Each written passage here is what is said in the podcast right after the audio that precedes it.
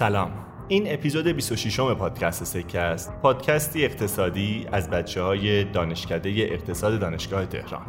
من مهدی ناجیم و مهمون امروز ما شوان صدرقاضیه شوان فارغ التحصیل رشته مهندسی صنایع از دانشگاه صنعتی اصفهانه و در دانشگاه چالمرز سوئد مدیریت نوآوری خونده. همچنین فارغ التحصیل همین رشته یعنی مدیریت فناوری در دانشگاه سازمان ملل و همکنون هم در همین دانشگاه به عنوان پژوهشگر مشغول فعالیت.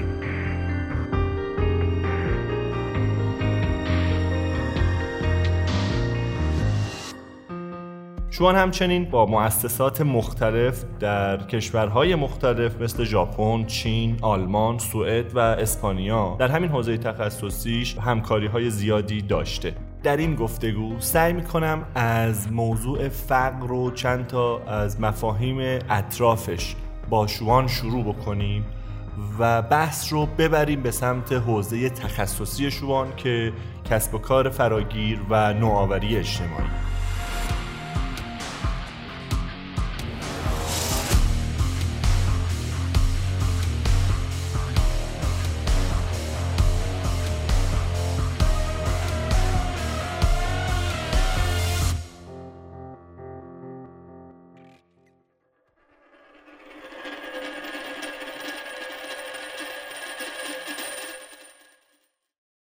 من به نظرم برای اینکه بحث رو از یک نقطه اقتصادی تر شروع بکنیم شاید بد نباشه از فقر شروع بکنیم فقر یعنی چی؟ ما به چه کسی میگیم فقیر؟ می‌تونی یه تعریف تصویری از فقر به ما بدی؟ تعریف مختلفی وجود داره اون چیزی که نزدیکتره به ذهن اینه که نداشتن درآمد یا نداشتن پول ولی این تعریف کامل نیستش با وجودی که تعریف آمیانه ای هستش. اون چیزی که من بیشتر از همه پسندیدم و الان مثلا تو سازمان ملل هم این تعریف رو بیشتر بهش تاکید دارن اون چیزی هست که آمارتیا سن که جایزه نوبل رو گرفته بود بر مبنای اون تحقیقاتی که توی هند و بنگلادش انجام داده بود میگه اینه که فقر نداشتن فرصته. یعنی انسان هایی که به دام فقر گرفتار میشن انسان هایی هستن که فرصت هایی رو که در اختیار بقیه افراد جامعه هستش در اختیار ندارن و این حالا باعث میشه چرخه های مختلفی که اینها رو بیشتر فرو می‌بره مثل باطلاق به وجود بیاد و همینطوری فقر ریشه دار میشه. نداشتن فرصت. اینو من یه گوشه ذهنم می‌ذارم که بهش برگردیم. ولی باز دوست دارم یه تصویر ملموستری از یک آدم فقیر ببینم. ببین من گاهی اوقات واقعا خودم رو فقیر می‌دونم. به خاطر اینکه وقتی که فرض کن یه ماشین لوکس درجه یک تو خیابون می‌بینم نمی‌تونم سریع یه چک بکشم و همونجا وسط خیابون از صاحبش بخرمش. یعنی دارم از احساس فقر صحبت کنم دیگه. آیا یه تعریف روشنتری داریم از اینکه بگیم که واقعا فقیر چه جور آدم هایی هستن؟ و بذار یه جور دیگه این سوالم رو مطرح کنم. واقعا اون کسایی که باید نگرانشون باشیم و چه بسا توی جامعه خودمون و تو کشور خودمون هستن و به خاطر اینکه حالا یا صدایی ندارن یا به هر دلیل بسیار از ما دورن به لحاظ حالا طبقه اجتماعی یا موقعیت جغرافیایی اینها رو بیشتر بشناسیم که ببین توی این مملکت و توی این جامعه که داریم زندگی می‌کنیم همچین آدمهایی هم هستن ها. حالا از این دید اقتصادی و یه خودم کسب و کاری رو اگه بخوام باز استفاده کنیم وقتی شما می‌خواین یک فعالیت اقتصادی انجام بدین باید یک سرمایه اولیه رو بذارین وسط. و اگر این سرمایه اولی اونقدر کافی نباشه که اون کسب و کار پا بگیره معمولا میرین از یک مؤسسه اعتباری یا بانک یک وامی می‌گیرین که برای اون هم باز شما باید یک اعتباری داشته باشه که در ازای اون اینو وام بگیرین. این تو اقتصاد رسمی این مسائل هست. جا افتاده. شما که مثلا استاد دانشگاه هستین سند خونه رو می‌برین یا از محل کارتون یک سند می‌برین و دیگه میافتین تو این چرخه اون کسی که توی فقر هستش اینها رو نداره. یعنی اون همون حتی اصلا یکی از مشکلات افراد تو مناطق محروم اینه که حتی برای اون چیزهایی هم که زمینشون حساب میشه یا خونهشون حساب حتی برای اونها هم خیلی وقتا اینا سند ندارن. یعنی هیچ چیزی رسمی نشده تو اون مناطق. و این رسمی نبودن یه مشکل وجود که اصلا نمی‌تونن وارد اقتصاد رسمی بشن. نمی‌تونه زمینش سندی نداره که اونو بتونه بذاره توی بانک و پول بگیره با اون پول مثلا یه کاری اقتصادی انجام بده. از مناطق محروم حرف زدی. یعنی این آدم ها توی تهران نیستن توی شهرهای بزرگ نیستن؟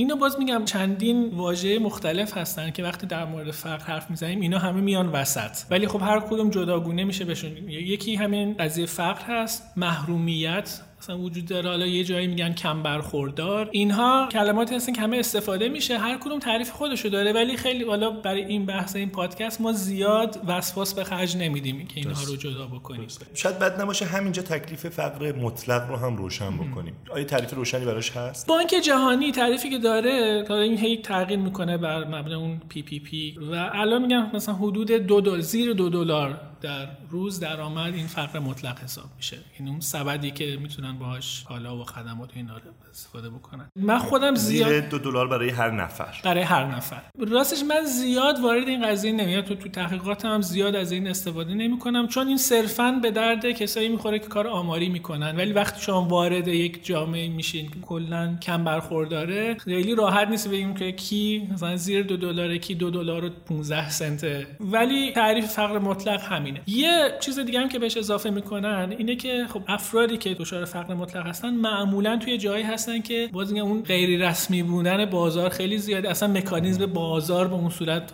وجود نداره. خیلی هاشون حالا توی دنیا حساب صحبت بکنیم حدود یک میلیارد نفر جمعیت دنیا تو فقر مطلق هستن. و اینا اکثرشون توی کشورهایی هستن که کشور دچار جنگ های داخلی هستن مثلا توی کشورهای مثلا مثل کنگو یا همسایه خودمون افغانستان. این جنگ های داخلی باز تبعات خیلی زیادی داره. تو اقتصاد و هیچ امنیتی وجود نداره که یکی بخواد بیاد سرمایه گذاری بکنه. وقتی سرمایه وارد نشه کسب و کاری پا نمی‌گیره اون صورت. اینا همه چیزهایی هستن که به اون چرخه فقر رو میچرخونن. باعث میشن حالت باطلاقیش بیشتر بشه. این فقر مطلقه. ولی اونهایی که روی کارت‌های مبتنی بر بازار برای کاهش فقر صحبت می‌کنن بیشتر روی بخشی از جامعه کم برخوردار صحبت می‌کنن که دچار فقر مطلق نیستن. یعنی واقعیتش اینه که هنوز ما جواب مؤثری که بتونیم راستی آزمایی شده باشه و بگیم که فقر مطلق رو میشه با روی کارت‌های مبتنی به بازار حل کرد نداریم. یعنی همچنان میگن که خب بخش زیادی همچنان باید کمک های بشر دوستانه اینها باشین مسائل فقر مطلق رو حل کنه. ولی در کنارش حدود سه میلیارد نفر دیگه هم هستن تو دنیا که اینا فقر مطلق ندارن فقر نسبی دارن و اونجا میشه کارهای بیشتری انجام داد. یکی از مشکل ها همینه که تا در مورد فقر صحبت می‌کنیم آدما سریع ذهنشون میره سراغ فقر مطلق و سریع هم یک کاری نمیشه کرد این هست این بوده توی دنیا و اینا. ولی صحبت من و افرادی که روی کارتای مبتنی بر بازار تاکید می‌کنن اینه که درسته یک میلیارد نفر تو دنیا فقر مطلق دارن. ما هم ادعا نمی کنیم که اون گروه راه حل داریم براشون. ولی برای سه میلیارد نفر دیگه هم هستن که اونها رو امید هست و کیسایی هم هست. مثال های متعددی داریم که نشون داده شده. میشه کاری انجام داد که اونها فرصت های بیشتری پیدا بکنن توی زندگی برای اینکه وضعشون رو بهتر بکنن. اجازه بده از اون سه میلیارد نفر یه نفر نمونه رو انتخاب بکنیم و بگیم که و ببینیم اون یه نفر چه وضعیتی داره تو زندگیش؟ چه امکاناتی نداره که برای من مهمه و احساس می‌خوام می‌دونی چیه؟ می‌خوام یه درک روشنی از اون سه میلیاردی که تو میگی داشته باشم. می‌خوام چند یا یه جورایی دیگه یه جوری دیگه بخوام بپرسم. چند نفر از این سه میلیارد نفر دارن تو کشور خود ما زندگی می‌کنن؟ ممکنه عدد دقیقی نداشته باشی ها فقط می‌خوام یه ذهنیت درست و تصویر روشنی داشته باشم ازش. نیا کن مثلا یک فردی که در یک روستایی توی ایران حالا بسیم استانهایی که کم برخوردارن توی ایلام مثلا زندگی می‌کنه این فرد احتمالا یک زمین مختصری داره که مثلا بعد از انقلاب سفید باز توضیح شده زمین ها بهش رسیده. احتمالا یک یارانه چیزی می‌گیره ولی همچنان اون فرصت هایی که برای مولد شدن مولد تولید اقتصادی لازمه در اختیارش نیست به اون صورت. کسی هم به اون صورت این فرصت ها رو بهش حتی یادآوری نکرده که وجود داره. اینو مثلا ما توی مثلا روستای کرمانشاه بعد از زلزله که رفته بودیم ببینیم که چه فرصت هایی برای کار کارآفرینی اجتماعی و اینکه خودشون یک کسب و کاری رو شروع بکنن هست. اینها اکثرا بهشون می‌گفتین پنج کار بکنین؟ دو تا جواب فقط داشتن. یکی این بود که وام بگیرن دومی بود دامداری بزنن که حالا نه وام وقتی خب یک کار معلد نداشته باشین چیز نه چون بالاخره باید وام باز پرداخت بشه اگه نشه هی این پوله بیشتر میشه. و دامپروری هم تو اون منطقه تو اون شرایط واقعا صرف اقتصادی چندانی نداشت براشون. دامپروری وقتی توجیه اقتصادی پیدا می‌کنه که در حد یک دامداری نسبتا بزرگ کسی داشته باشه. اینو توی هند هم دقیقا همین مسئله رو ما حالا چرا اون فرد فقط میگه دامداری؟ چون غیر از دامداری چیز دیگه ای اطرافش نیده کسایی هم نیومدن بگن که این منطقه استعداد اینو داره که مثلا مثلا گیاهای دارویی توش کشت بشه. یا اگر هم یکی اومده گیاه دارویی کشت کرده دیدن که طرف نتونسته بفروشه رو دستش مونده و ورشکست شده برای همین یک دید منفی بود. چون بقیه اون قسمت های اون سیستمی که لازمه یک روی کرده مبتنی بر بازار به جریان بیفته اونجا نیستش. و اینها همه باعث میشه که طرف روی همون چیزی که از قبل دیده دام داری یعنی فقط کشاورزی کرده نهایت چیزی که به فکر کنه ممکنه درآمد اضافه داشته باشه براش اون دامداریه هستش. و اینها باعث میشه که اون ذهنیت همچنان یک ذهنیت محدودی باقی بمونه. و تقصیر اون فرد هم نیست. کسی نبوده که بیاد نشون بده قدم به قدم و بگه این کارها رو هم میشه کرد. شما از یک میلیارد نفر آدمی صحبت کردی که میشه بهشون گفت مطلقا فقیر یا زیر خط فقر مطلق هستن و سه میلیارد نفر آدمه که در واقع فقیر نسبی هستن. میشه گفت کسایی که در چارچوب فقر مطلق قرار می‌گیرن کسایی هستن که امکانات اولیه زندگی مثل برق مثل آب بهداشتی مثل راه مثل حتی آموزش های اولیه دیگه نمی‌دونم چی مثل ارتباطات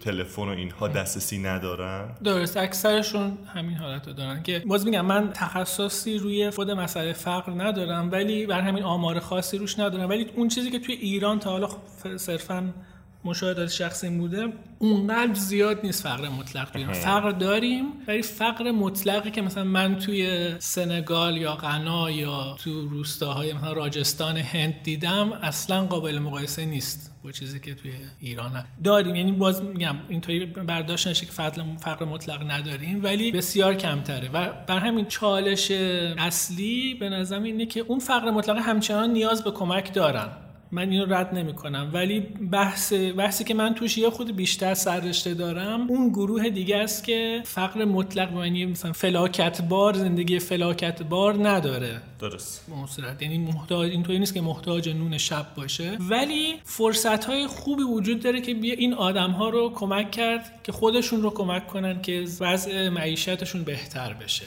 درسته. حالا فرض کن دو تا مسیر برای کمک به اینها وجود داره. یکی مسیر دولته یکی بگیم بازار همون که خودت گفتی. اگه تو باشی کدوم رو انتخاب می‌کنی و چه مقایسه بین این دوتا داری؟ ببین به نظر من هر دوش لازمه. اتفاقا یکی از مشکلاتی که اون اقتصاد خیلی نئولیبرال داشت انتقادی که بهش میشه اینه که کلا نقش دولت رو نادیده می‌گیره. مدت ها مثلا مبنای کار جایی مثل بانک جهانی و اینا بودش این بود که شما کمک کنین ثروت توی جامعه ایجاد بشه افزایش ثروت به وجود بیاد و بعد بلند مدت این ثروت باز توضیح میشه. اون چیزی که بهش میگن تریپل داون اکونومی اثر آبشاری. ولی الان بعد از سی چهل سال انواع پروژه که بر این مبنا انجام شده می‌بینیم که نه این اتفاق لزوما نمیفته اگر یک سری سازوکارهای خاص با اجرای خاص نظارت اجرایی خاص نباشه اون افزایش ثروت همچنان توی بخش خاصی از جامعه میمونه. تبدیل به ماشینای گرون قیمت تر میشه.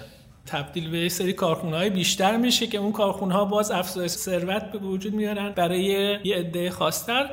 درسته یه تعداد کار پیدا می‌کنن ولی اون مسئله اون سیستمی که منجر میشه فقر هی خودش رو تشدید بکنه رو زیاد براش کاری نمی‌کنه. بر همین من تاکید دارم که دولت نقش دولت لازمه. دولت می‌تونه یک تسهیلگر باشه این وسط. می‌تونه یه سری تشویق ها رو بیاره وارد سیستم بکنه که اونم باز میدیم جاهایی که این روش مبتنی بر بازار کار کرده این تشویق ها موثر بوده. یه مثال مثلا بزنم این که ما کلی بیماری داریم تو مناطق گرمسیری دنیا مناطق خارجی که هیچ جای دیگه دنیای بیماری ها نیست.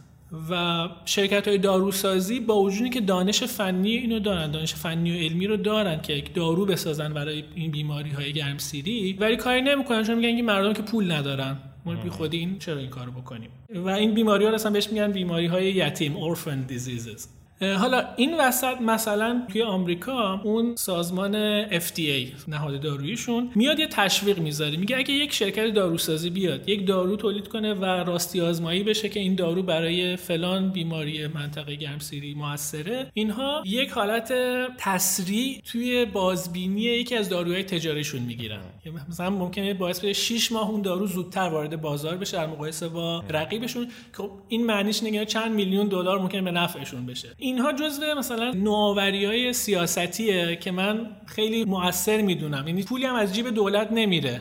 از جای این کارا مثلا دولت می‌تونه این کارا رو انجام بده. یا توی چین من یه ماه مثلا دانشگاه چین چین رفتم ببینم اونجا بخش خصوصی چیکار داره می‌کنه برای مناطق کمتر برخورداری. چون چون با که اقتصاد دوم دنیاست همچنان حدود 50 درصد جمعیت چین روستایی هستن. باز میگم روستایی معنی این که اینا فقیر هستن یا کم برخوردار هستن نیست ولی به هر فرصت های کمتری در اختیارشون هست. یا وضع معیشت به خوبی اون چیزی که تو شهرهای بزرگ هستش نیست. اونجا دولت چیکار کرد؟ اونجا دولت گفتش که اگه شرکت های چینی که بیان برای محصولاتی ارائه یا خدماتی ارائه بدن خاص نیازهایی که تو منطقه روستایی هست. و باز یک سری راهکاره که این راستی آزمایی بشه. اینو انجام بدن 13 درصد قیمت تمام شده محصول رو دولت می‌داد. و این تشویق باعث شد که کلی شرکت بیان. مثلا فقط تو زمینه آب گرم کنهای خورشیدی حدود 5000 شرکت به چین وارد شدن که بیان از این سوبسید اسم خب کشور بزرگم. و اتفاقا این باعث شد که بالاخره از این 5000 تا ممکنه خیلیاشون درست کار نکنه سیستمشون یه سریشون صرفا برای اینکه اون پول رو بگیرن میان وسط. یه عده فقط مال بقیه رو کپی می‌کنن. اینا هست ولی بالاخره عده یه سر بالاتر قرار می‌گیرن. یاد می‌گیرن که چه جوری توی یک محیط روستایی تو شرایط خاص اقتصاد روستایی یک محصول رو معرفی کنن و اون محصول نفوذ پیدا بکنه. و بعدا علاوه بر اینکه خب بازار چین رو دارن اینو می‌تونن بعدا برن توی اندونزی و توی بقیه کشور مثل آمریکای لاتین و جاهای دیگه هم که شرایط مشابه منطقه روستایی چین رو داره بفروشن. فقط یه دلیلی که میگن الان شرکت های چینی خیلی موفقن در مقایسه با خیلی از شرکت های آمریکایی اروپایی اینه که لحاظ روانی بازار مناطق کمتر برخوردار براشون نزدیکتره.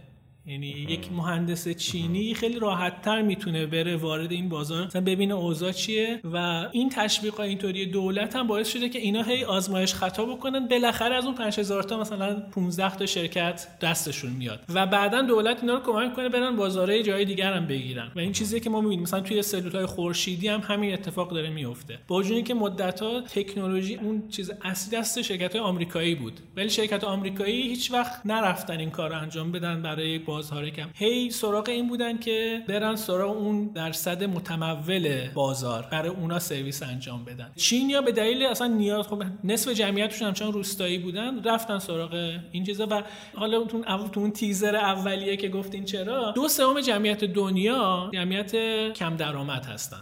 و یکی از مشکل کم درآمد یعنی؟ حالا بگیم زیر چهار دلار در مال تعریفش. یعنی همون فقر نسبی و فقر مطلق و درآمد متوسط به پایین رو هم شامل میشه. این دقیقا حرفی بود که پراهالات که یکی از آدمای خیلی معروف تو استراتژی و نوآوری بودش و اون اصلا اصطلاح جامعه قاعده هرم bottom of pyramid رو اون معرفی کرد به دنیای business. اون حرفش این بود که جمعیت دنیا رو اگر بر مبنای درآمدی که دارن در سال شما تقسیم بکنیم یه هرمی به دست میاد و اون درصد جمعیت پردرآمد یک سوم اون هرمه هستش. دو سوم کم درآمد حالا مشکل چیه؟ مشکل اینه که تمام شرکت ها اکثریت شرکت ها اکثر می‌تونم بگم تقریبا تمام آدمایی که مثل من و شما اقتصاد و کسب و کار اینا کنن همه میریم سراغ این که ببینیم چه solution هایی چه راه حل هایی برای اون یک سوم. اون یک سومه. که اون یک سوم اکثر نیازهاشون جواب داده شده. یعنی ما باید خیلی دیگه مثلا برای مثلا موبایل می‌بینید موبایل چیز خاصی ارائه نشده. بعد از مثلا اینکه اپل آیفون رو معرفی کرد چیز اتفاق هی یه خورده رمش رو اضافه می‌کنن مگاپیکسل دوربینه اضافه میشه و این رو به عنوان محصول جدید میدن. ولی دیگه چیزی نمونده. به اون صورت مگه اینکه یک نوآوری واقعا ویرانگر دیگه بیاد. ولی همین حالاش هم کلی نیاز جواب داده نشده تو اون دو سوم دیگه وجود داره. و اون حرفی که پروهالاد می‌زد این بود که به جای اینکه شما هی بخواین یه تیکه خیلی کوچیک از اون کیک یک سوم جمعیت پر درآمد رو پیدا کنین برین سراغ اون نیا کلی نیازهایی که جواب داده نشده و خب همیشه ما میگیم که اصلا احتیاج مادر اختراعه این کلی فرصت برای نوآوری هم وجود داره تو اونجا. چالش بیشتری هم داره ولی اون پاداشی هم که می‌گیریم بیشتر خواهد بود. راستش من به عنوان سوال بعدی می‌خواستم بپرسم از دولت عبور بکنیم و برسیم به بازار که با توجه به تخصص و تمرکز خودت به حالا موضوع کارآفرینی اجتماعی و کسب کار فراگیر یا اینکلوسیو خودت ناخواسته به این سمت اومدی قبل از اینکه من بپرسم. بذار پس سوالم رو اینجوری مطرح کنم. فقر فرصت بازار اینها اون کیورد هایی بود که من توی صحبت تو کشیدمش بیرون و دارم یه ارتباطی بینش برقرار می‌کنم و می‌تونم حالا سوال جدیدم رو اینجوری بپرسم که البته یه کمی پاسخ گرفتم ولی دوست دارم بیشتر در موردش صحبت بکنیم. و اون اینکه واقعا اگر که مشتریان توی کسب کار اجتماعی یا حتی بهتر بگم همون inclusive business نه کسب کار اجتماعی کسب کار فراگیر بگیم. اگر مشتریان اون دو سومیان که تو گفتی اگر اونها به یه نوعی کم درآمدن اگر اونها به یه نوعی فقیرن با چه انگیزه یک کارآفرین باید بره به اون سمت؟ خب طبعا کسی که فقیره ممکنه نتونه شاید نشه با کار کردن با اون یا کار کردن برای اون return خوبی آدم کسب بکنه. آیا واقعا همین طوره یا نه؟ حالا اینجا باز بحثی که توی کسب و کار اجتماعی یا کسب و کار فراگیر هم همینطور هست اینه که لزوما ما افراد کم برخوردار یا حالا اینجا فقیر رو استفاده میشه اونها لزوما مصرف کننده نبینیم. یعنی اون مصرف کننده یا کاربر محصول ما لزوما نبینیم. اتفاقا این یکی از ایرادایی بود که اون روی کرده جامعه قره هرم گرفته می‌شد. اون پروهالات نهایت حرفش میومد شرکت های بزرگ رو تشویق می‌کرد که بیاین برای نیازهای اون جامعه فقیر محصولات و خدمات ارائه بدین. و یه انتقادی هم این بود که خب اینطوری فقط شما دارین تعداد مصرف کننده ها رو بیشتر می‌کنید به همین اون روی کرده اینکلوزیو فراگیر که بعدا هم مثلا سازمان ملل هم بیشتر این رو روش تاکید کرد میگه که افراد کم برخوردار لزوما مصرف کننده نبینیم. اینا می‌تونن اصلا جزوی از زنجیره ارزش ما باشن.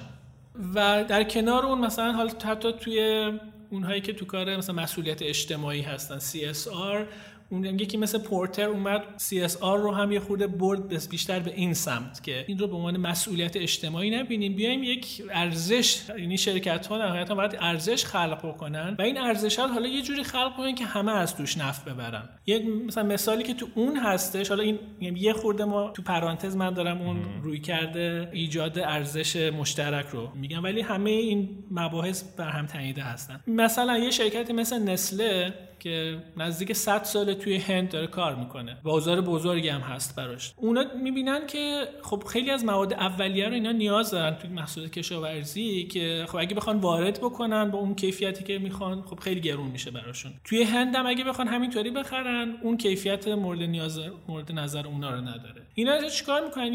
یک جمعیت نسبتا زیادی از خانوارهای کشاورزی رو میان زیر بالا پر خودشون می‌گیرن. انواع آموزش ها رو به اینا میدن از حتی از مدرسه بچه همه اینا رو در نظر می‌گیرن. یعنی یک روی کرده واقعا فراگیر. و کم کم این کشاورز محصولی که ارائه میده دیگه مثلا سم کمتری استفاده می‌کنه بذر بهتری در اختیارش گذاشته میشه. ببخشید ربطشو نفهمیدم. چرا سم کم چرا وقتی که نسل همچین کمک چون نسل برای نسل مهمه که اون محصول اولیه مثلا گندمی که بعدا می‌خواد توی محصولاتش استفاده کنه مثلا ارگانیک باشه. آها. که چون اونو می‌تونه گرونتر بفروشه. در مهمه که کشاورزی رو پیدا کنه که از سم استفاده نکنه. و ولی خب و در واقع اون حمایتی که کشاورز می‌گیره یه جورایی مشروطه به اینکه درست چون اینطوری نیست که مثلا که خب کشاورزی که بخواد مثلا کشت ارگانیک بکنه این اصلا باید کلا روش کشاورزیشو عوض بکنه. اینطوری نیست که بگم خب من دیگه فر... سم استفاده نکنه فردا کلی آفت میره بعد کلی چیزای دیگه. بعد این آموزش ها رو بهشون میده. در نهایت ما خانواده کشاورزی داریم که وضع معیشتشون بهتره چون محصولشون الان محصول پریمیوم هست محصول کیفیت بالاتر است. گرونتر می‌تونن بفروشن درآمدشون بیشتره. از اون برای شرکتی مثل نسله خیلی خوشحالتر چون دیگه از همون بازار محلی هند داره محصول با کیفیت مواد اولیه با کیفیت می‌گیره برای محصولات بعدیش. این چرخه اینطوری داره اونجا. درست میشه. بعد یک مسئله دیگه هم هستش از توی این باز نسله یک استفاده تبلیغاتی هم داره می‌کنه. درست. یعنی خودشو داره اینطوری نمونه من یک یک شرکتی هستم که صرفا سودم رو بیشینی نمی‌کنم به بهای از بین بردن محیط زیست و افزایش مشکلات اجتماعی. من دارم روی برای اینهام یه کاری می‌کنم. در سودم هم دارم ولی من شرکت مثلا یه خورده انسانی تر دارم کار می‌کنم.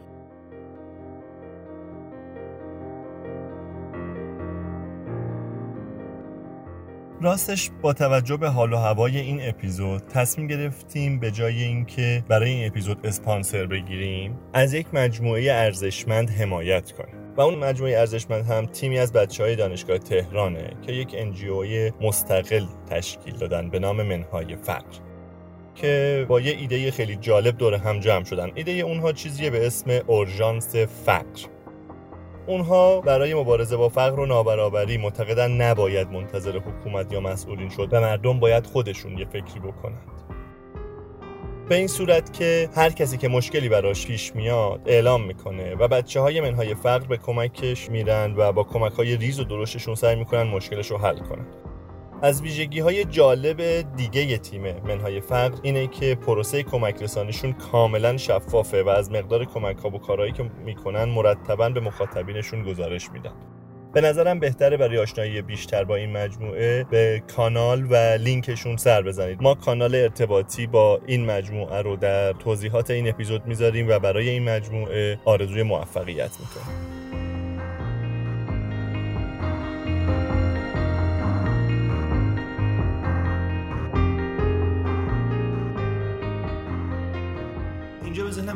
یک کمی برگردم تو بخش اول و باز دوباره بیام سراغ حالا این inclusive business و اونم این که خیلی از دوستان شما شاید مدعی این موضوع باشن که فقر نتیجه طبیعی اقتصاد رقابتیه.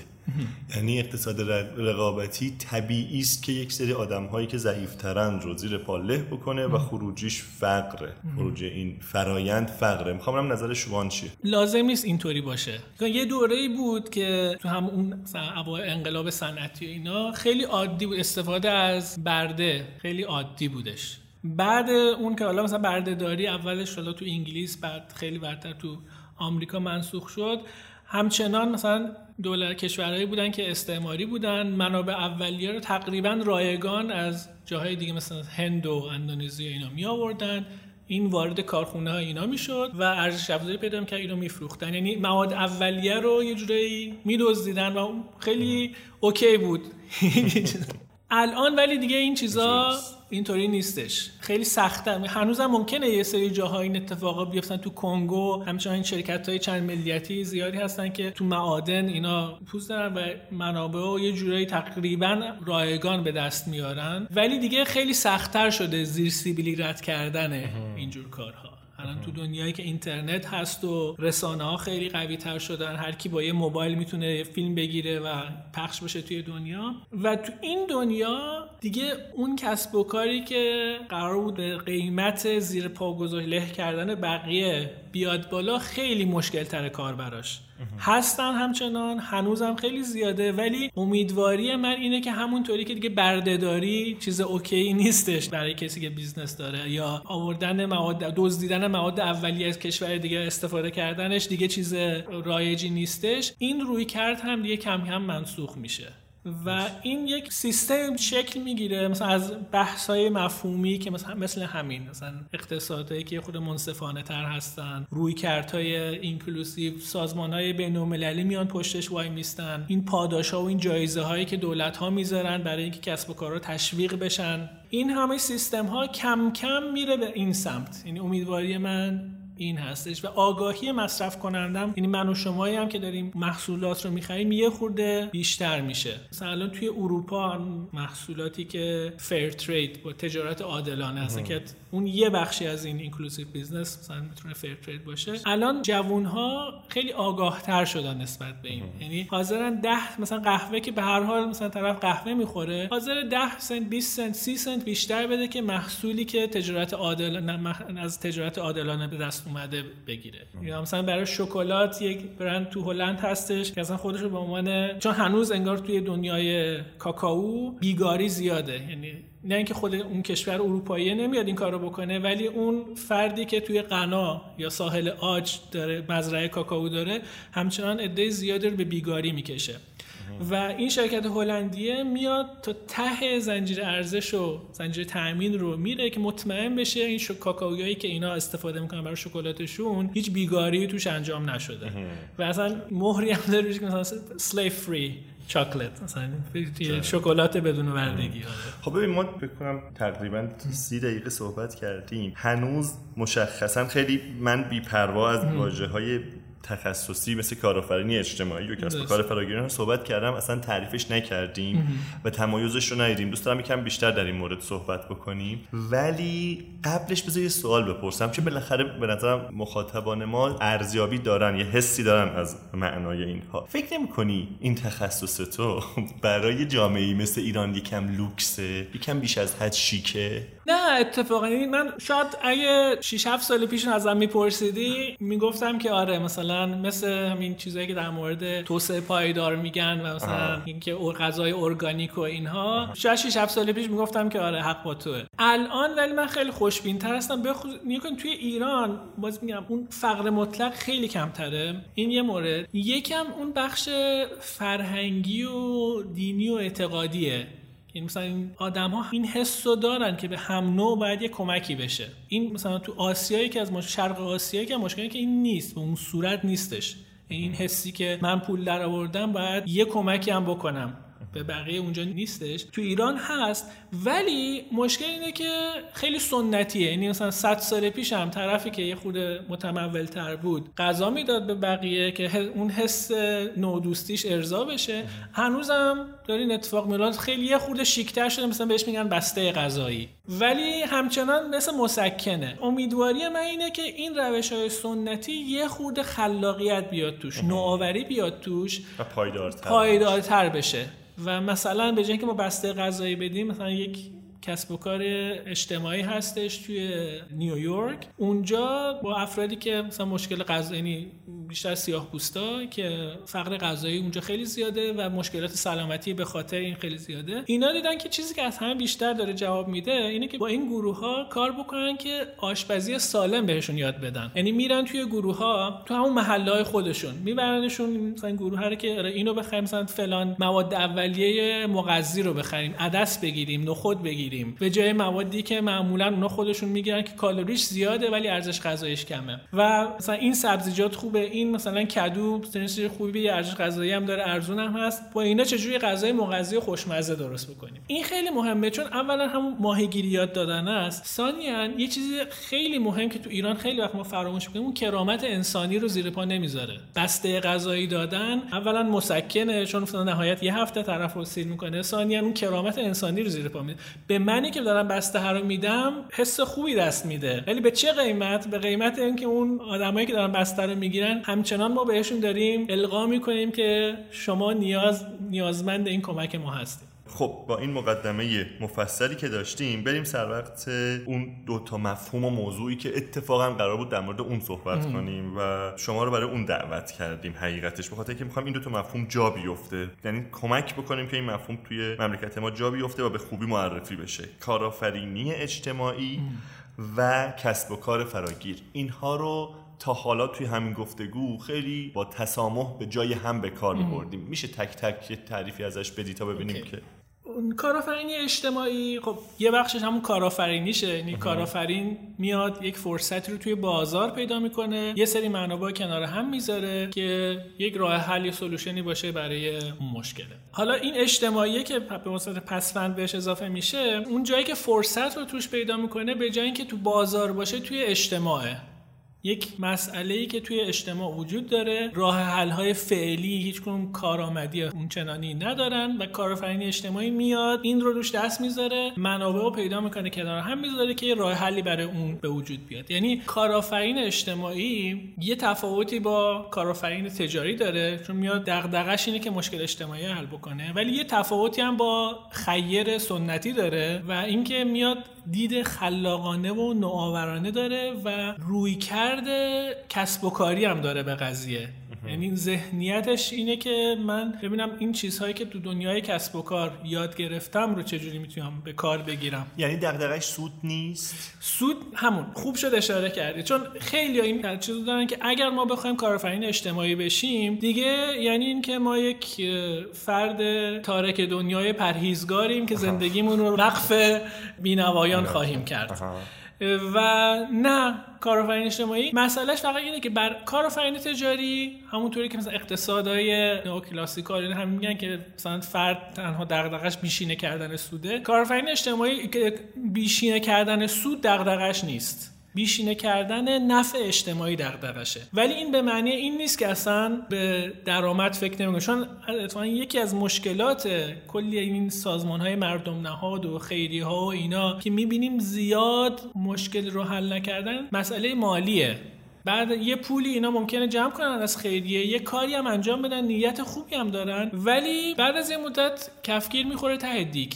دیگه پولی نیست که بخوان اون کار رو انجام بدن. در واقع یه جورایی پایدار کردن اون فراینده دقیقا. یعنی اون فراینده بالاخره باید به یک سرعت حرکتی برسه که بتونه ادامه دار بشه. و یکی از مشکلات خیلی های سنتی و سمن هایی که به صورت سنتی فقط با نیت خوب کار می‌کنن اینه که اون دید خلاقیت و نوآوری و کسب و کاری رو ندارن به اون صورت. ولی حالا گفتی دغدغش سود هست ولی به نظرم تو تعریف کردی به هر حال سوداوری کارآفرینی اجتماعی اینجوری که تو تعریف کردی کمتر از کارآفرینی متعارفه یا این رو هم نمیشه گفت؟ میشه گفت سوداوریش کم ولی نیا کنید خیلی هستن. الان باز میگم این تقابل دو تا روی که اصلا دو تا جهانبینیه یا دو تا فلسفه زندگیه. یکی که مثلا الان مثلا فریدمن مثلا مثلا اون که جایزه اقتصاد نوبل رو هم برد اون میگه که نه یکی که تو کسب و کاره تنها وظیفش اینه که برای سهام سود سهامدارا رو زیاد بکنه و یک شرکتی باشه یک بنگاه اقتصادی باشه که این سود تولید کنه. خب در نهایت این بنگاه اقتصادی مالیات میده و دولت از قبل این مالیات به وضع محرومین رو اینایی که به حاشیه هم رسیدگی می‌کنه. این یک روی کرده زندگی. تو این روی کرد من تنها وظیفم اینه که به بیشینه کردن سود خودم حالا در کنارش سهام دارم فکر کنم. روی کرده جدید تری که الان خیلی ها میگم خیلی جوون ترهایی که فارغ التحصیل مدرسه های کسب و کار معروف دنیا هستن دارن میرن طرفش. اینه که میگه آره من می‌خوام اولا می‌خوام یه کسب و کار داشته باشم که چالش تو توش باشه. با این چالش دست پنجه نمی‌کنم ولی سود هم می‌خوام داشته باشم. ولی می‌خوام یک نفع اجتماعی هم من خودم داشته باشم. چون اون چیزی که فقط روی دولت داشت حساب می‌کرد این روی کرده زیاد جواب نداده. کما اینکه تو کشورهایی که همچنان مالیات هم داره داده میشه اونقدر وضع فرق نکرده. یعنی تو آمریکاش که اصلا خیلی بدتر شده تو اروپا باز توی کشورهای اروپایی که یه خود سیستم سوسیالیستی داشتن و اینا وضع اونجا بهتر نشده و همچنان مشکلات هست ولی باز از آمریکا بهتره و خیلی جای دیگه که اصلا سیستم مالیاتی و سیستم رفاه تامین اجتماعی خوب کار نمی‌کنه اصلا کلا این روی کردی که من فقط به فکر سود خودم باشم هی داره مشکلات رو اضافه می‌کنه. و یه یه بار من توی سوئد یک کنفرانس یک حرف خیلی جالبی از این بیزنسمنای معروف بود. گفت there is no business in a society that fails. یعنی هیچ کس کسب و کاری نمی‌تونید داشته باشید توی جامعه که داره هی میره پایین شما می‌تونید موقت هی سود رو بیشتر کنین بیشتر بکنین. یه فشار بیشتری بدین یه یه قطره سود باز بیشتر. ولی در نهایت این کسب و کاره یه جایی میفته و این به نظر من این روی کرده بلخ دیر یا زود این همونطور که گفتم بردهداری یه مدت خیلی عادی بود. برده داشته باشین بیگاری توی نیروی کار. یه مدت خیلی عادی بود که مثلا مثل اون کاری که انگلیس می‌کرد پنبه به صورت رایگان از هند میومد با کشتی و حالا توی شرکت های نساجی انگلیسی ارزش افزوده چون پارچه‌شو گرون میفروخت. عادی بود. کسی مثلا مصرف کننده پارچه اصلا نمی‌پرسید این از کجا اومده. الان این دیگه کافی نیست که ما بگیم که من فقط دارم سود خودم رو اضافه می‌کنم کاری به کار بقیه ندارم. توی این تعریفی که گفتی داشتی توضیح می‌دادی گفتی که کارآفرین اجتماعی میره سراغ مسئله ای که اگه درست فهمیده باشم میره سراغ مسئله ای که راه حلش توی بازار نیست و میره به سمت جامعه. یعنی ظاهرا جامعه رو یه فاصله ای بین جامعه و بازار دیدی. آیا این فاصله ماندگاره یا اینکه نه حتی این مسیر کمک می‌کنه به گسترش بازار؟ برای اینکه مسائل بیشتری رو حل کنه. راه حلش ممکنه مبتنی بر بازار باشه. این من گفتم که به نیازهای توی بازار به عنوان منبع راه حلش نگاه نمی‌کنه. یعنی و این منجر میشه به گسترش بازار؟ یعنی در واقع گسترش کارکردهای بازار یا نه؟ مثلا مثلا مسئله ای که تا دیروز توی بازار شما راه حلی براش نمی‌دیدی رو حالا داریم با همون طبیعت و مکانیزم بازار حالا داریم و داخل همون کانتکست داریم حالا راه حلی براش ارائه میدیم. این رو من دقیق نمی‌تونم بگم. یعنی که چجوری چون مثالی توی ذهنم برای ندارم برای. ولی بزنین یه چند تا مثال واقعی آره، بزنم. آره. مثلا کارآفرین اجتماعی چه کارهایی مثلا می‌تونه بکنه؟ توی انگلیس. و خیلی از کشورهای دنیا از جمله توی ایران. یکی از مشکلات که کلی هم خرج رو دست دولت می‌ذاره نرخ بالای بازگشت به زندان زندانیان جرائم خورده. بزهکارایی که مثلا کیف زنی و جیب بوری این کارا می‌کنن. نرخ بالاییشون بعد از اینکه آزاد میشن باز درصد زیادشون دوباره بعد بله. آزاد شدن برمیگردن زندان و این فقط هزینه داره برای دولت.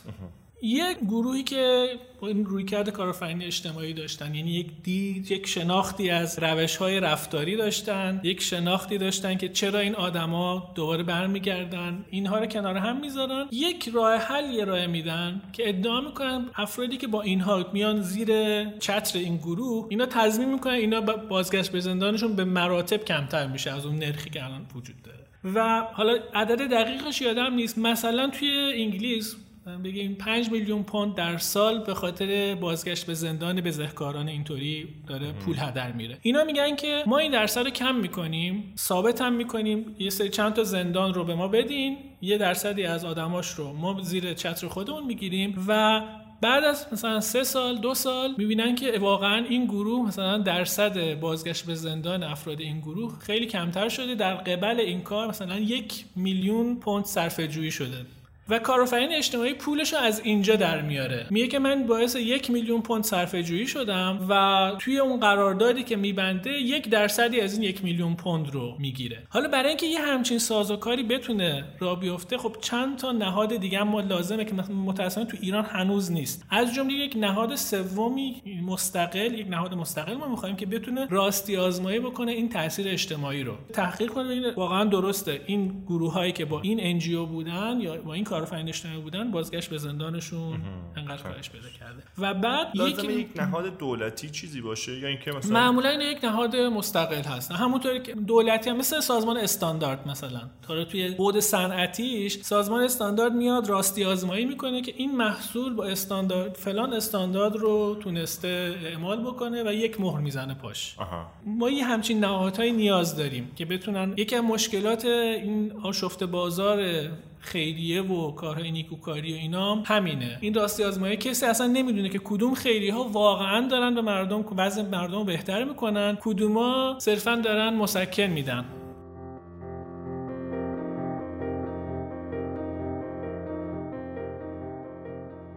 اگه ما رو پسندیدید بهترین راه حمایت از سکه شنیدن حرفه‌ای و معرفیش به بقیه است تا این صدا و این فضا به گوش همه برسه و آدمهای بیشتری بتونن تجربهش کنن ازش لذت ببرن. اگر هم قصد حمایت مالی از سکه داری هامی باش بستر خیلی خوبیه برای این کار و سکه هم اونجا حساب داره که لینکش رو در توضیحات این پادکست براتون گذاشته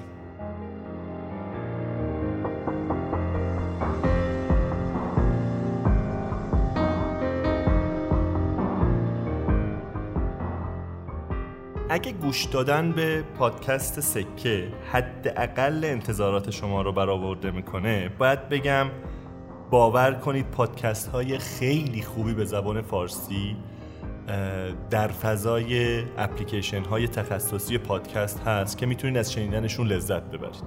اینه که واقعا توصیه می‌کنیم که شما مثل یک شنونده حرفه‌ای پادکست سکه رو از طریق اپلیکیشن های تخصصی پادکست بشنوید. اپلیکیشن هایی مثل Castbox مثل Google Podcast مثل Apple Podcast و ناملیک و دیگران که فضای خیلی جذاب و مؤثرتری رو برای شما فراهم می‌کنن. می‌تونید خیلی تجربه بهتری داشته باشید. هم به لحاظ جستجو که می‌تونید علایق خودتون رو توی حوزه های مختلف جستجو کنید و هم تجربه شنیدن بهتری خواهید داشت. به خاطر اینکه هر جایی که بخواین می‌تونید پاز بکنید و فردا یک ساعت دیگه هر موقع که باز دوباره فراغت پیش اومد می‌تونید ادامه بحث رو بشنوید. این که واقعا توصیه می‌کنیم که برای شنیدن پادکست از اپ های تخصصی پادکست استفاده کنید.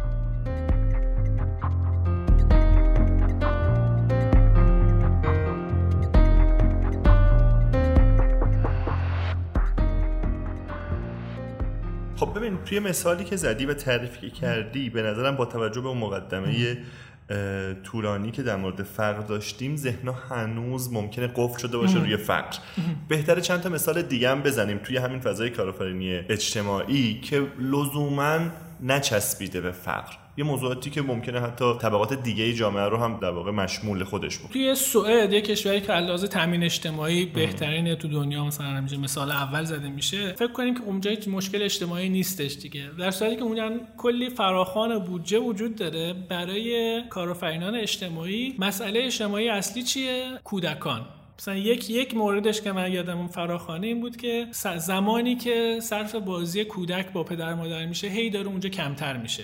و این دقدقه های جدی به وجود آورده چون تحقیقات علمی نشون میده که کاهش زمان بازی کودک با پدر و مادر می‌تونه تبعات منفی داشته باشه روی رشد ذهنی کودک. و چه بسا مشتری اصلی این کسب و کار هم همون یک سوم ثروتمند بله بله, بله خیلی مثلا مسئله هستش. یه سری دیگه مثلا توی ژاپن یک مشکل بزرگ بخش سالمندا هستن. پیرترین کشور دنیا هستش. سالمندا هم حالا لزوما میگم اون دستبندی فقیر ممکنه نباشن.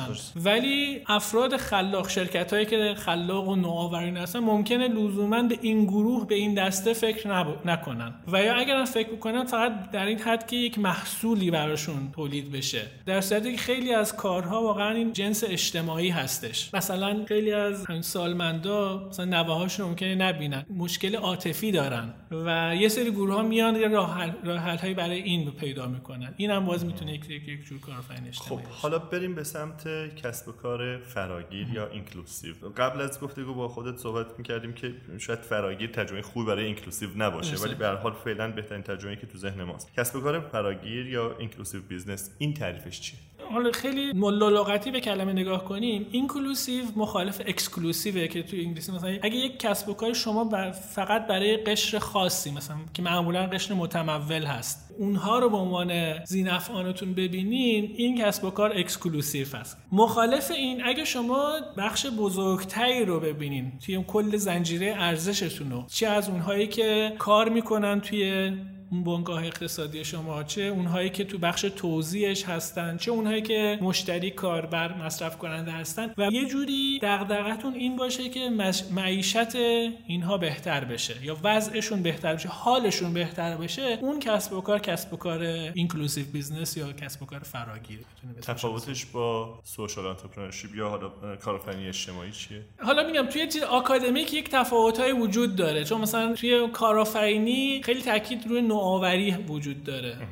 برای که کارآفرین بودن. توی inclusive business زیاد این نیست. گرچه به هر حال اگه شما بخواید بخواید از این کارو بکنین یک درصدی از خلاقیت و نوآوری لازمه. میگم تو بحث‌های آکادمیک بین علمای آکادمیک اختلاف هست توی تعریفش. ولی واقعا وقتی میرین توی میدان و اینجور موارد دنبالش میگردین که تحلیلش بکنین خیلی همپوشانی زیاد هستش. توی ایران به اندازه کافی این فضاها توجه گرفته یا فعالای جدی داره؟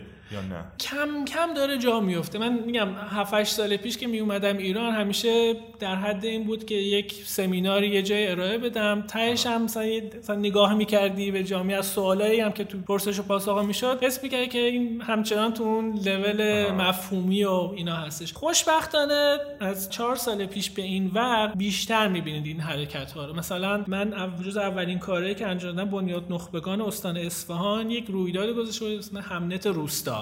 که اینا می اومدن یه دانشگاهی ها رو می بردن مثلا تو تا طرح پایلوت داشتن یکی تو سمیروم جنوب استان اصفهان یکی هم تو منطقه کفران شرق اصفهان. بعد این یک تعاملی به وجود بیاد که ببینن روستایی ها اصلا مشکلاتشون چیه چه راه حل هایی میشه پیدا کرد با هم پیدا کنن اینا. و این اولین جرقه بود که اصلا من وارد این کار شدم توی ایران. خیلی جای کار زیاده. یعنی خوشبختانه این مفهوم کم کم داره حداقل توی جلسه ها اسمش داره میاد. مثلا هر دفعه من میام ایران بیشتر میشه تعداد جلساتی که آدما می‌خوان بدونن که چیکار می‌تونن بکنن که اون نوآوری خلاق کارآفرینی بیشتر بشه. این میگم 7 سال پیش نبود اصلا. اینها علائم خوبیه که خود امیدوار کننده است. باز میگم تو ایران اون منایه یه منبع اصلی برای نوع کارآفرینی اجتماعی کسب و کار اجتماعی بخش فرهنگیه.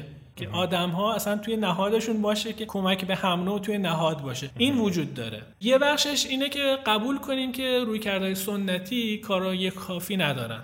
اینم کم کم داره توی بحثای یه سری جاها داره شکل می‌گیره. می‌خوای چند دقیقه در مورد همین صحبت کنیم؟ که روی کردهای سنتی به اندازه کافی بهره وری یا کارهای کافی رو ندارن. یه اون استراحتی که داشتیم در مورد چند تا عدد صحبت کردیم. یه بار عدد رو با هم مرور کنیم. من ازت خواستم که با یکی دو تا عدد یه تصویر خوبی از وضعیت حالا فقر یا این نگاه های خیرخواهانه تو دنیا به من بدی و دو تا عدد جذاب دادی. به من گفتی. اونها رو با هم مرور کنیم. درست. این یکیش مطمئنم تو ایران هم خیلی همین چیز خواهد بود این حدودش. ولی جایی که براش عدد داریم آمریکا هستش. دو سال 2017 410 میلیارد دلار پول جمع شده بود از طریق انواع نهادهای خیریه توی فقط توی آمریکا. من هر دفعه این عدد رو میگم فکر می‌کنم یه صفر رو نکنه اشتباه گفتم. دوباره میرم چک می‌کنم میگم نه واقعا در یک سال 410 میلیارد دلار پول جمع شده. مسئله اینه که خیلی از موزلات اجتماعی حتی تو خود همون امریکاش هم اونقدر تغییر خاصی نکرده. حالا اونجا مسئله اصلی مسئله نژادی هستش و اینکه سیاه بوستان خیلی وضع اقتصادی و معیشتیشون بدتره. حالا وضع سلامت وضع مدرسه آموزش همه چی هم ریخته و این پول عظیم هستش ولی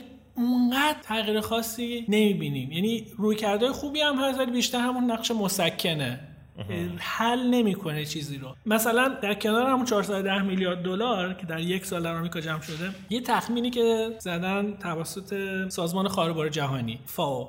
برای کاهش گرسنگی رفع گرسنگی در یک سال تو دنیا حدود 13 میلیارد دلار پول لازمه.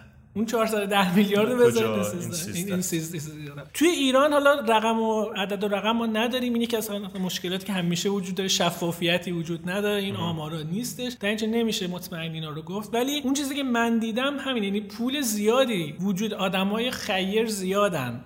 از این حاجی بازاریایی که پول زیادی دارن نهادهایی که قرار بوده به نفع محرومین کار بکنن کلی فعالیت اقتصادی دارن و پولت این پول ها زیاده و نیت خیر هم زیاده. چیزی که کمه ذهنیت خلاقیت محور و نوآورانه است. که این هم کم کم داره حالا خوش و امیدوارم این بیشتر وارد جریان اصلی بشه ولی جرقش زده شده. و می‌تونیم امیدوار باشیم که موجهای خیلی جذاب و جالبی در آینده نزدیک ایجاد کنه. این ترکیب نوآوری اجتماعی در درسته درسته. حالا این وسط بخش نقش دولت هم یه صحبتی شده بود اینجا بیشتر تاکید کنم. دولت اینجا می‌تونه نقش تسهیلگر داشته باشه. یعنی اون زمین رو صاف کنه که این بازیگران عرصه نوآوری اجتماعی و کسب و کار اجتماعی بتونن راحت تر توش بازی بکنن.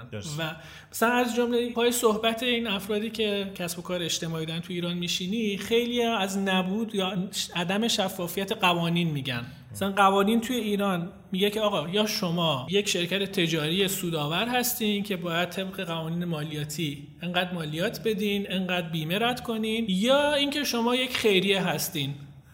و این قواعد شاملتون میشه. و چیزی بینابین مثلا خیریه اگه بخواد خیریه ایجاد اشتغال بکنه و کسب و کار اجتماعی باشی که همون روی کرده اینکلوسیو داشته باشه که مثلا کسب و کاره ولی در کنار اون کسب و کار مثلا آدم انسان هایی که معلولا دارن کار پیدا می‌کنن. انسان هایی که در حالت عادی بازار کار به اینا فرصت نمیده که وارد بازار کار بشن اون دارن کار می‌کنن. الان سیستم مقرراتی تو ایران میگه که نه دیگه شما الان که دارین کار می‌کنین و انسان استخدام کنید میرین تو اون دسته دیگه. حالت بینابین درشون وجود نداره. توی مثلا اروپا الان یک دسته بینابین هم هستش. یعنی آمریکا هم نمی‌دونه ولی اونجا می‌دونم یک دسته فور بنفیت انترپرایز وجود داره. یعنی کسب و کارهایی که نفت دارن. کسب و کارن سود هم دارن ولی نفع اجتماعی هم دارن. اونها رو یه جوری دیگه باهاشون تا می‌کنن. درسته. البته به نظرم با کیفیت خیلی پایین حکمرانی اقتصادی تو مملکت ما نمیشه معطل دولت شد که اون وظیفه تحصیلگرانه خودش رو ایفا کنه. ولی از اون جهت شاید بشه امیدوار بود که همین نوآوران اجتماعی همین کارآفرینان اجتماعی اگر که وارد این میدون بشن و مؤثر باشن بالاخره با فشارهایی که دارن با نمی‌دونم چانه زنی هایی که می‌کنن یه کمی فضا رو مساعد بکنن و احتمالا دولت رو هم به سمتی ببرن که این وظیفه‌شو انجام بده. این اتفاق خواهد افتاد برای اینکه اون چانه زنی بیشتر بشه. مثلا یه بخشش اینه که باید آمار وجود داشته باشه. این مثلا یک ایرادی که من از تمام این گروه های خیریه و نیکوکاری و حتی گروه هایی که دارن فعالیت کسب و کار اجتماعی می‌کنن تو ایران می‌گیرن اینه که آمار خاصی ندارن. پای صحبتشون میشینی میگن آره ما فلان نفر آدم رو کمک کردیم بعض معیشتشون بهتر شد. ولی چیزی ندارن که نشون بدن به عنوان آمار. که مثلا نیا کنین این آدم ها تا قبل از اینکه زیر پوشش ما باشن دریافت کننده تامین اجتماعی بودن الان این طرف خودش مولد اقتصادی شده. و این آماری که میگی یک آمار کلانی که لزوما در انحصار یا دست دولت باشه نیست. خود اون کار خودشون. و چیزی که مثلا تو هند برای من جالب بود اینه که خیلی از این NGO ها سمن ها بودن تو منطقه روستایی که اصلا برق و اینترنت و اینا نبود کار می‌کردن. اینا با طرف با موتور مثلا عصری برمیگشت توی شهر و اولین کاری که می‌کرد این بود که اون داده هایی رو که جمع کرده بود وارد فایل Excel می‌کرد. ببین این وسواس چیزیه که ما باید داشته باشیم. اگه صرفا با اینکه بگیم آقا دولت حمایت نمی‌کنه و خودمون داریم چیکار خودمون هم باید یه, یه کارهایی بکنیم که اون چانه زنیه بتونه بهتر شکل بگیره. چون بالاخره دولت هم می‌خواد هزینه هاشو کاهش پیدا بکنه دیگه. و وقتی که عدد و رقم از همه این گروه های کسب و کار اجتماعی نشون داده بشه که ببینید انقدر ما داریم نیروی مولد اقتصادی تولید می‌کنیم در نیروهایی که قبلا صرفا یارانه بگیر و تامین اجتماعی بگیر بودن خب بالاخره این گفتمان می‌تونه عوض بشه. بسیار عالی. به- اجازه بده که با این سوال تموم بکنم این صحبت رو و اون اینکه بذار احتمال بدیم که یه عده قابل توجهی از مخاطبانی که این اپیزود رو میشنون ذهنشون قلقلک بشه که توی این عرصه یه حرکتی بکنن. کما اینکه خودت می‌دونی من یه مدتی واقعا درگیر شدم به لحاظ ذهنی و امیدوارم که بشه یه کارایی کرد تو این زمینه. ولی اون کسایی که می‌خوان توی این مسیر وارد بشن می‌تونی یکی دو تا نکته یا هینت بهشون بدی که چه بکنن یا چه نکنن؟ یکی اینکه این وارد این قضیه شدن یک خوشبینی یک زیادی می‌خواد. یعنی آدم ها باید خوشبین باشن که یک تغییر مثبت اتفاق خواهد افتاد. یه بخش میگم قضیه توی توی ایران مشکل اینه که ما پای صحبت هر کی که میشینی اکثرا از یه چیز دارن مینالن. و این نالیدن چیز رو حل نمی‌کنه. وقتی سعی کنیم ببینیم اون چیزهای مثبت رو پیدا کنیم رو اون کار کنیم. این این یه, یه مورد هستش. یکی اینکه برن توی جاهایی که از این کارا می‌کنن یه مدت ببینن یا کارآموزی یا چیزی انجام بدن و داریم از این جور جاها توی ایران. یک مشکل دیگه هر کی فکر می‌کنه راه حل خودش درسته و همونو می‌خوان اجرا بکنن و خیلی حرکتایی که از چرخ و دوباره اختراع کنن توی این زمینم داره اتفاق میفته و به نظر من بهتره که بریم تو این با این نهادها کار بکنیم. یه سری جاها هستن که دارن هم روی همین مورد آگاهی سازی روی روی کردهای نوین فعالیت اجتماعی مثلا یک بنیاد آلا هستش داره کارهای آموزشی رو اینا انجام میده. از این جور جاها رو بریم کار بکنیم. خیلی سمنهای خوشنامی هستن که چندین سال دارن کار می‌کنن روی محرومیت زدایی. میشه رفت پیش اونها به عنوان نیروی داوطلب یه خورده یاد گرفت و بعدا ایده ها رو پیاده کرد. بسیار خب فکر می‌کنم بد نباشه یکی دو تا اسمم بیار. یعنی اگر اسم چون به نظرم این یک موضوع کاملا عامل منفعه است و هیچ بله. اشکال نداره اگر که واقعا اسم بیاری و اشاره مستقیم بکنی. حالا ما از آلا رو که بله. اسم آوردی جای دیگه هم تو ذهنت هست؟ یا مثلا کسب و کار اجتماعی یه شرکت فیروز. که مثلا. شامپو بچه و اینها داره. من خودم نمی‌دونستم. تو یک سمیناری دیدم که اون مثلا فردی که بنیان گذارشه خودشون معلولیت حرکتی دارن و بر همین همیشه این دغدغه رو داشتن که یه کاری بکنن برای جامعه ای که مردود شده و بالای 90 درصد کارکنان اونجا معلولیت حرکتی ولی محیط کار یه جوری فراهم شده که هم لحاظ استخدامی هم محیط کار همه چی مناسب اینا. و همچنان ما بینیم فیروز شرکتیه که هم پا به پای بقیه بله. برندا داره میاد بالا. یعنی چیزی رو لازم نشده کم بذاره از جای دیگه. یه مورد تو اصفهان بود اسمش الان یادم نیست و ایش- ولی ایشون هم یه آقایی بودن که بیماری هموفیلی داشتن. و خب بیماری هموفیلی خیلی جا استخدام نمی‌کنن چون اگه اینا جراحتی چیزی برداره براشون خونریزیشون خیلی سخت برمیاد و اینا. بر همین اکثر این مشکل اصلی بیماری هم- هموفیلی افسردگیه تو خیلی از جاها. چون نمی‌تونه این هیچ مشکلی برای کار کردن از لحاظ ذهنی و جسمی و هیچی ندارن. فقط این یک مورد که باید محیط کارشون یه خورده امن باشه که دچار سخت نشن و اون فرد که تو اصفهان توی کارخونهش شرایط یه جوری فراهم کرده بود که خطرات آسیب هایی که دچار جراحت می‌کنه فرد رو نباشه و اینم باز یه کسب و کار. و حالا از لحاظ مدیریتی افرادی که توی این نهادها کار می‌کنن خیلی وفاداریشون به شرکت بیشتر. میشه. یعنی خیلی با جون و دل بیشتری کار می‌کنه و باعث میشه که اصلا محصول هم کیفیت هم چون یک مشکلی که خیلی از جای دیگه دارن اینه که کارگری که با جون و دل کار بکنه ندارن. این پای صحبت خیلی از کار این هم باشه مثبت. یه چیز دیگه هم اینه که اینجور شرکت ها تو جذب نیروهای نخبه هم خیلی موفق تر خواهند بود. چون خیلی از آدمایی که تو کارشون خبره هستن دغدغه اصلیشونه که چقدر پول در بیارن. به هر حال پولشون در میارن. یک چیز دغدغه دوم هم دارن که برای یک من که به هر حال دارم کار می‌کنم برای یک جای کار بکنم که انسان باشه. یعنی دغدغه های انسانی داشته باشه. بسیار عالی. خیلی متشکرم. من دیگه سوال و نکته ندارم. اگه خود شما بخواید برای تکمیل نکته بگی. آره من میگم که یه بخش توی ایران به تو یه بخش کار ذهنیه. یعنی رو ذهنیت ها باید کار بکنیم. هم رو ذهنیت خودمون چون این چیز تو دانشگاه به ما یاد نمیدن. این تو دانشگاه ما همچنان داریم اون روی کردی که بیشینه کردن سود دغدغه اصلی رو ما یاد می‌گیریم. در خودمون باید دنبال این باشیم که اگر علاقه داریم ذهنیت رو ببریم به این سبت اینطوری هم نیست که بگیم کلا این ذهنیت مبتنی بر بیشینه کردن سود غلطه یا از بین میره. هیچ وقت از بین نمیره ولی یه جریان دیگه هم به وجود اومده. اگر می‌خوایم عقب نیافتیم به اینم توجه بکنیم و یکی هم روی ذهنیت اون افرادی که می‌خوایم کمکشون بکنیم. این رو هم باید باور بکنیم که اون ورم کسی که نسلا در نسل با محرومیت دست و پنجه نرم کرده کم کم باور می‌کنه که زندگی هم سرنوشت همینه. و این خیلی این ذهنیت مسموم کننده است. گروه های موفق کسب و کار اجتماعی موفق یه بخش عظیم انرژیشون رو روی از بین بردن این ذهنیت مسموم می‌ذارن که به فرد یه خودباوری رو بدن. این مثالش رو حالا من توی رویداد کارآفرین روستایی به عینه دیدم تو منطقه کفران شرق اصفهان که روز اول این روستاییایی که بودن خیلی ناامید بودن چی؟ مثلا چی کار ما بکنم؟ چه کار چه بعد کم کم که باشون کار شد در مورد فرصت های چه جوری فرصت های کسب و کار و فرصت های اقتصادی تشخیص بدن. روز سوم تا گروهی که برنده شد یه گروهی بود که اکثرا از همون روستا بودن. ایدهشون چی بود؟ فرصت رو چجوری تشخیص داده بودن؟ دیده بودن که خب خیلی از کامینای میوه که از جیرفت مثلا میاد اصفهان اینا خالی برمیگرده. و از جاده هم که برمیگرده نزدیک روستای اینا بود. از اون ور توی این روستاشون اینا خب یه سری دام و چند تا دامداری کوچیک و اینا بودش که اینا کوداشون رو خیلی فله ای قیمت خیلی ارزون.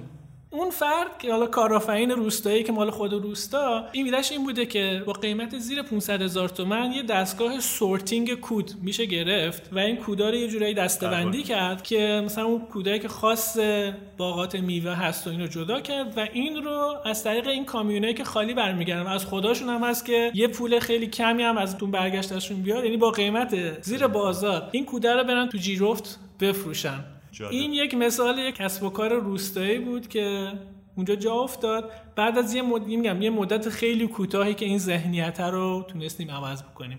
و خیلی جای کار هستش تو این زمینه ها و خیلی حس خوب یعنی هیچ کنم کار کردم چون اون دوره که من تو مثلا تو دانشگاه صنعت اصفهان بودم اوج آمال این بچه این بود که تو ایران خودرو کار بکنن. مدیریت پروژه مثلا تو ایران خودرو.